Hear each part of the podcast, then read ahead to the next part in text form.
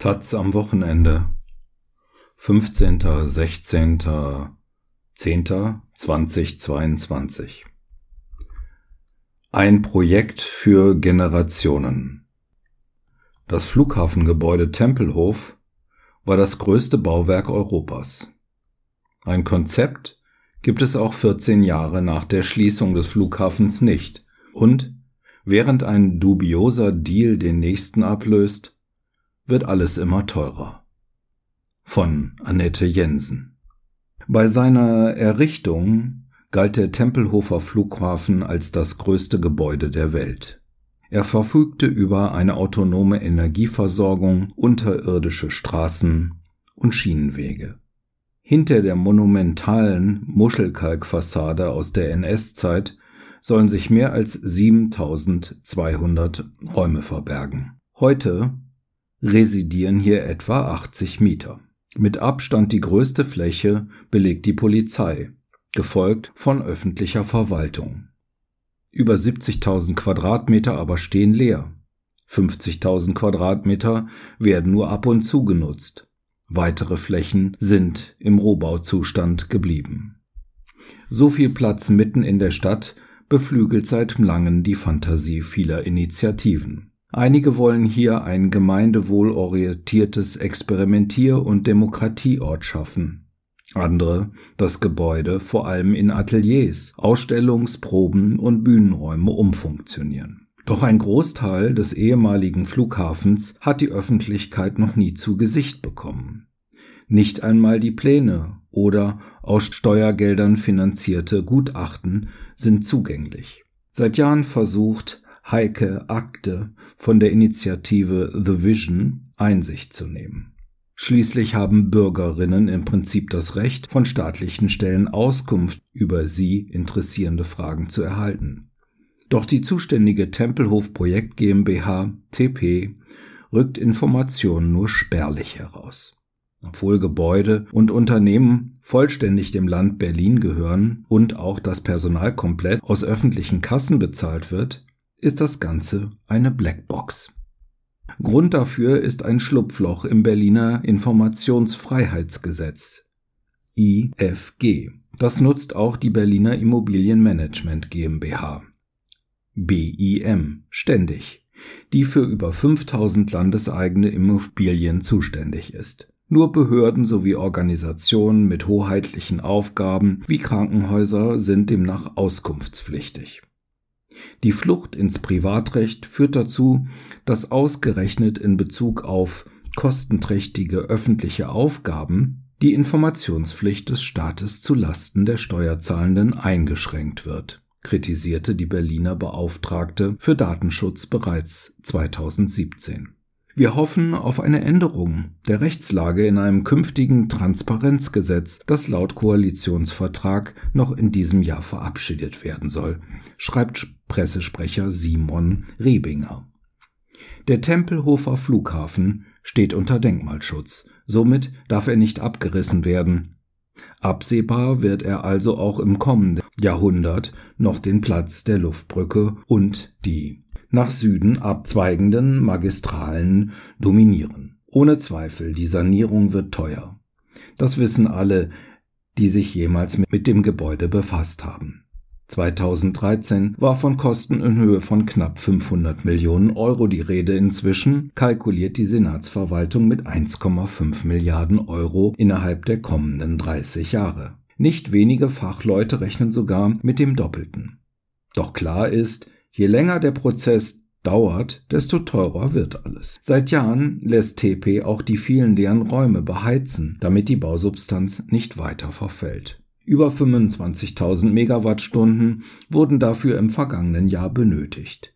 Wie Achte mit Hilfe der Umweltinformationsgesetzes nach mehrmaligen Nachfragen herausgefunden hat.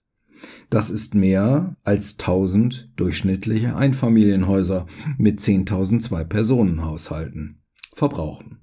Und aufgrund fehlender Thermostate und schlecht isolierter Rohre ist es an manchen Räumen so heiß, dass Nutzerinnen ständig die Fenster aufreißen müssen. Schon ohne die aktuellen Preissprünge kostete das die Allgemeinheit jedes Jahr Millionen. TP berichtet von 5000 Havarien im Jahr.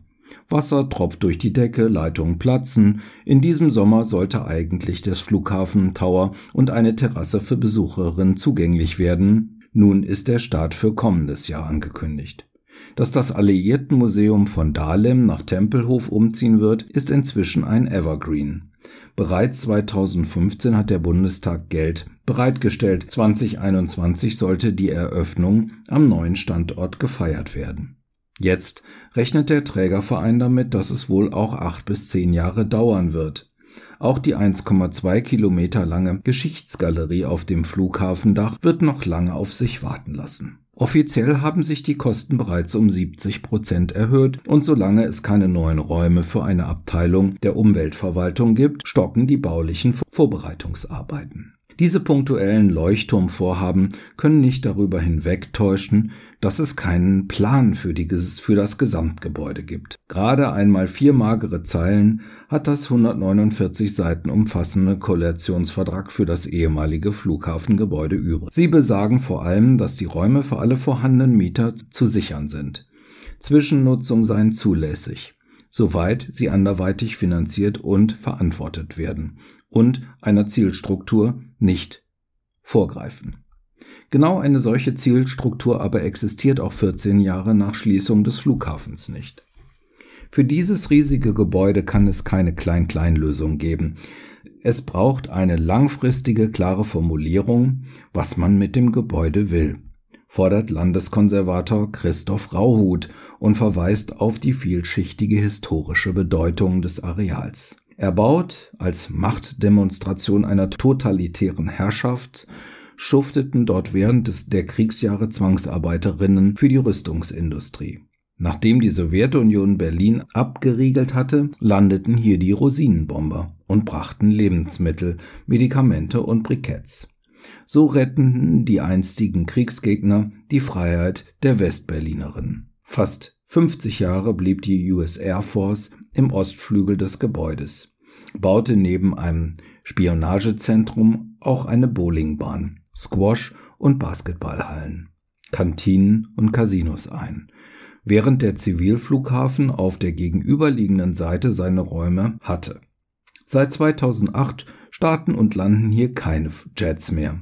Der Bund, dem 85 Prozent des Gebäudes und ungefähr die Hälfte der Freiflächen gehören, verkaufte seine Anteile für 35 Millionen Euro ans Land Berlin, das seither allein Herr im Haus ist. Die SPD-geführte Landesregierung hatte vor allem Interesse an dem über 3350 Hektar großen Flugfeld. Die zentral gelegene Freifläche sollte internationale Investoren anlocken und Geld in die leere Landeskasse spülen. Zuständig war der damalige Stadtentwicklungssenator und später regierende Bürgermeister Michael Müller. Er träumte von einem neuen Stadtteil mit Technologieunternehmen, Büros und Wohnungen direkt neben seinem Wahlkreis. Das Flughafengebäude selbst interessierte weit weniger und sollte als Adresse für Kultur, Medien und Kreativwirtschaft international vermarktet werden.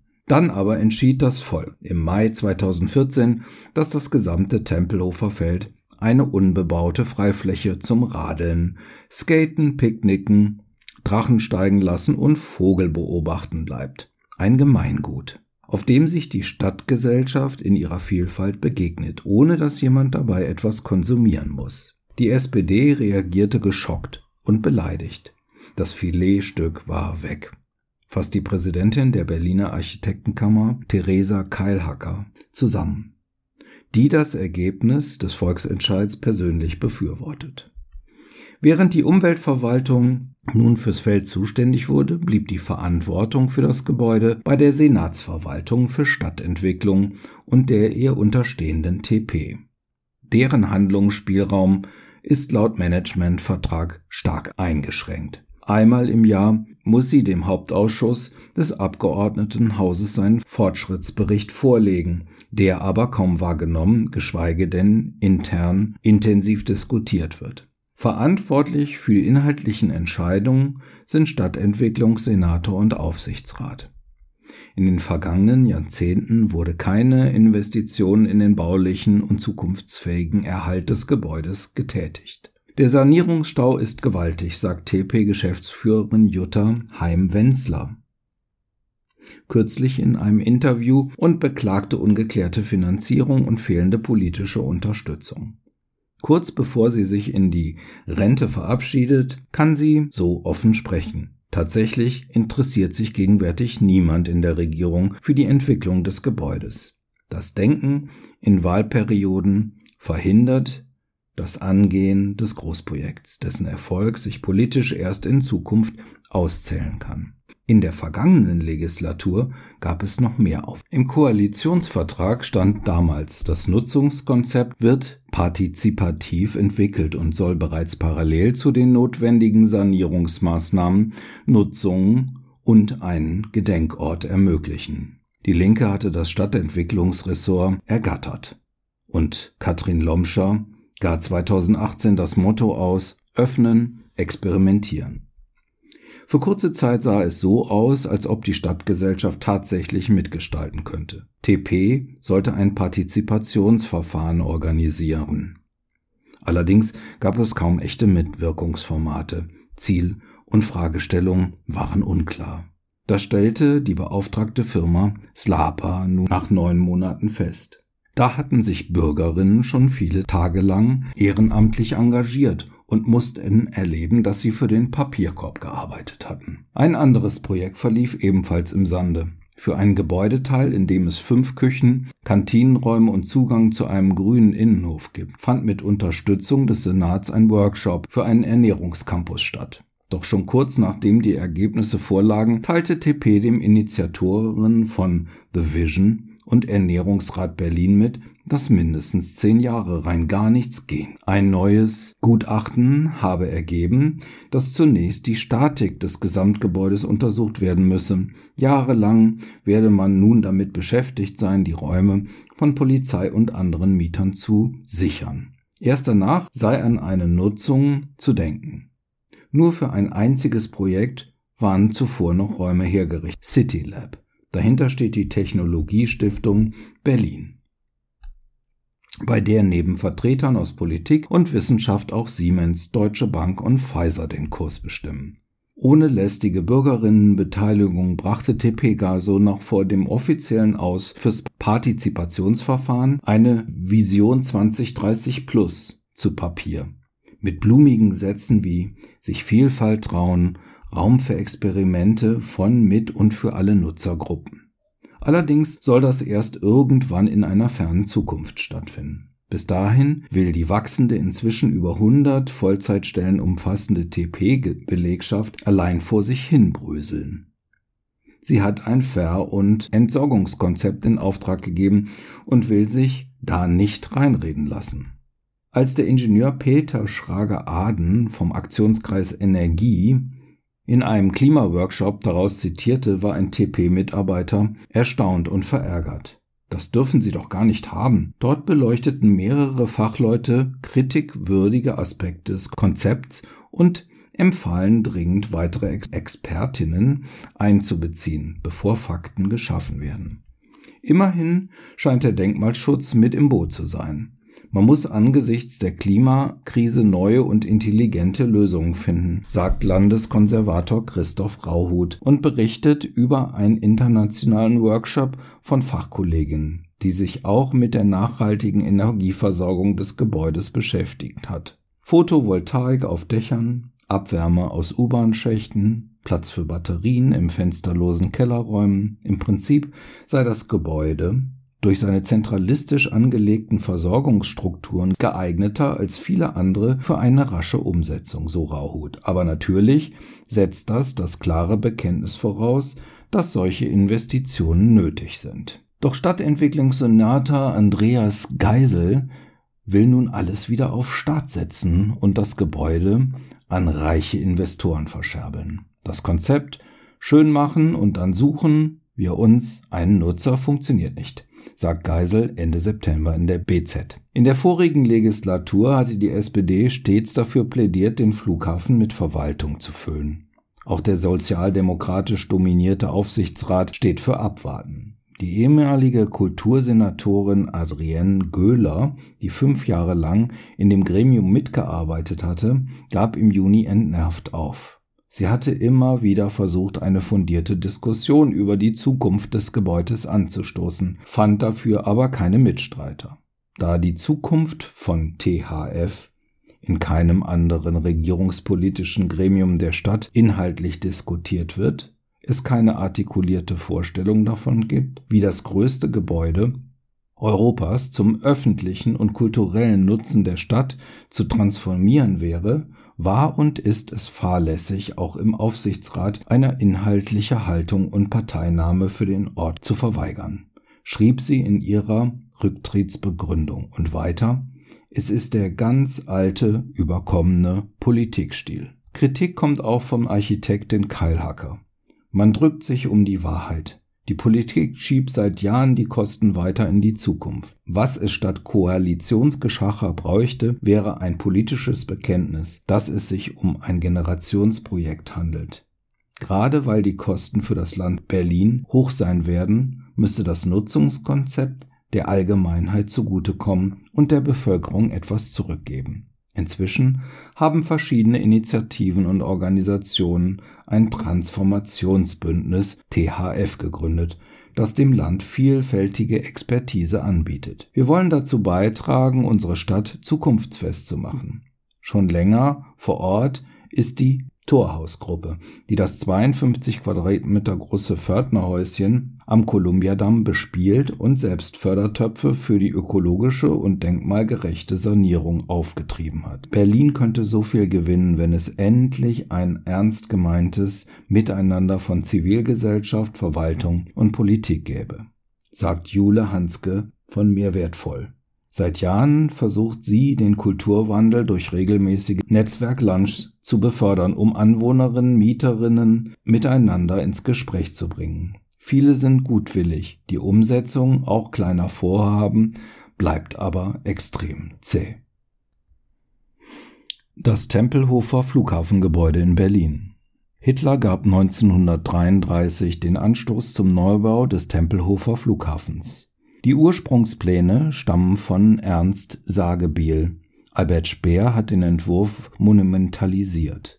Eigentlich sollte der Bau 1939 eröffnet werden, aber wegen der Kriegsvorbereitungen mangelte es an Material und Arbeitskräften. Im Innern ist daher zunächst vieles Rohbau geblieben. Die großen Hallen und ein Tunnel. Unter der Eingangshalle werden im Zweiten Weltkrieg für Produktion, Wartung und Reparaturarbeiten der NS-Luftwaffe genutzt. Tausende von Zwangsarbeitenden mussten hier schuften. Das Thema Zwangsarbeit im Flughafengebäude wartet allerdings noch immer auf seine Aufarbeitung. Grundlagenermittlungen zur Statik und Bausubstanz lagen erst zehn Jahre nach Schließung des Flughafens vor. Die ursprünglichen Pläne und statistischen Be Berechnungen aus der Bauzeit fehlen was nach dem Krieg allerdings lange niemanden interessierte. Es ist bis heute auch unklar, in welchem Umfang welche Schadstoffe verbaut wurden. Erst im kommenden Jahr soll ein entsprechendes Gutachten fertig werden.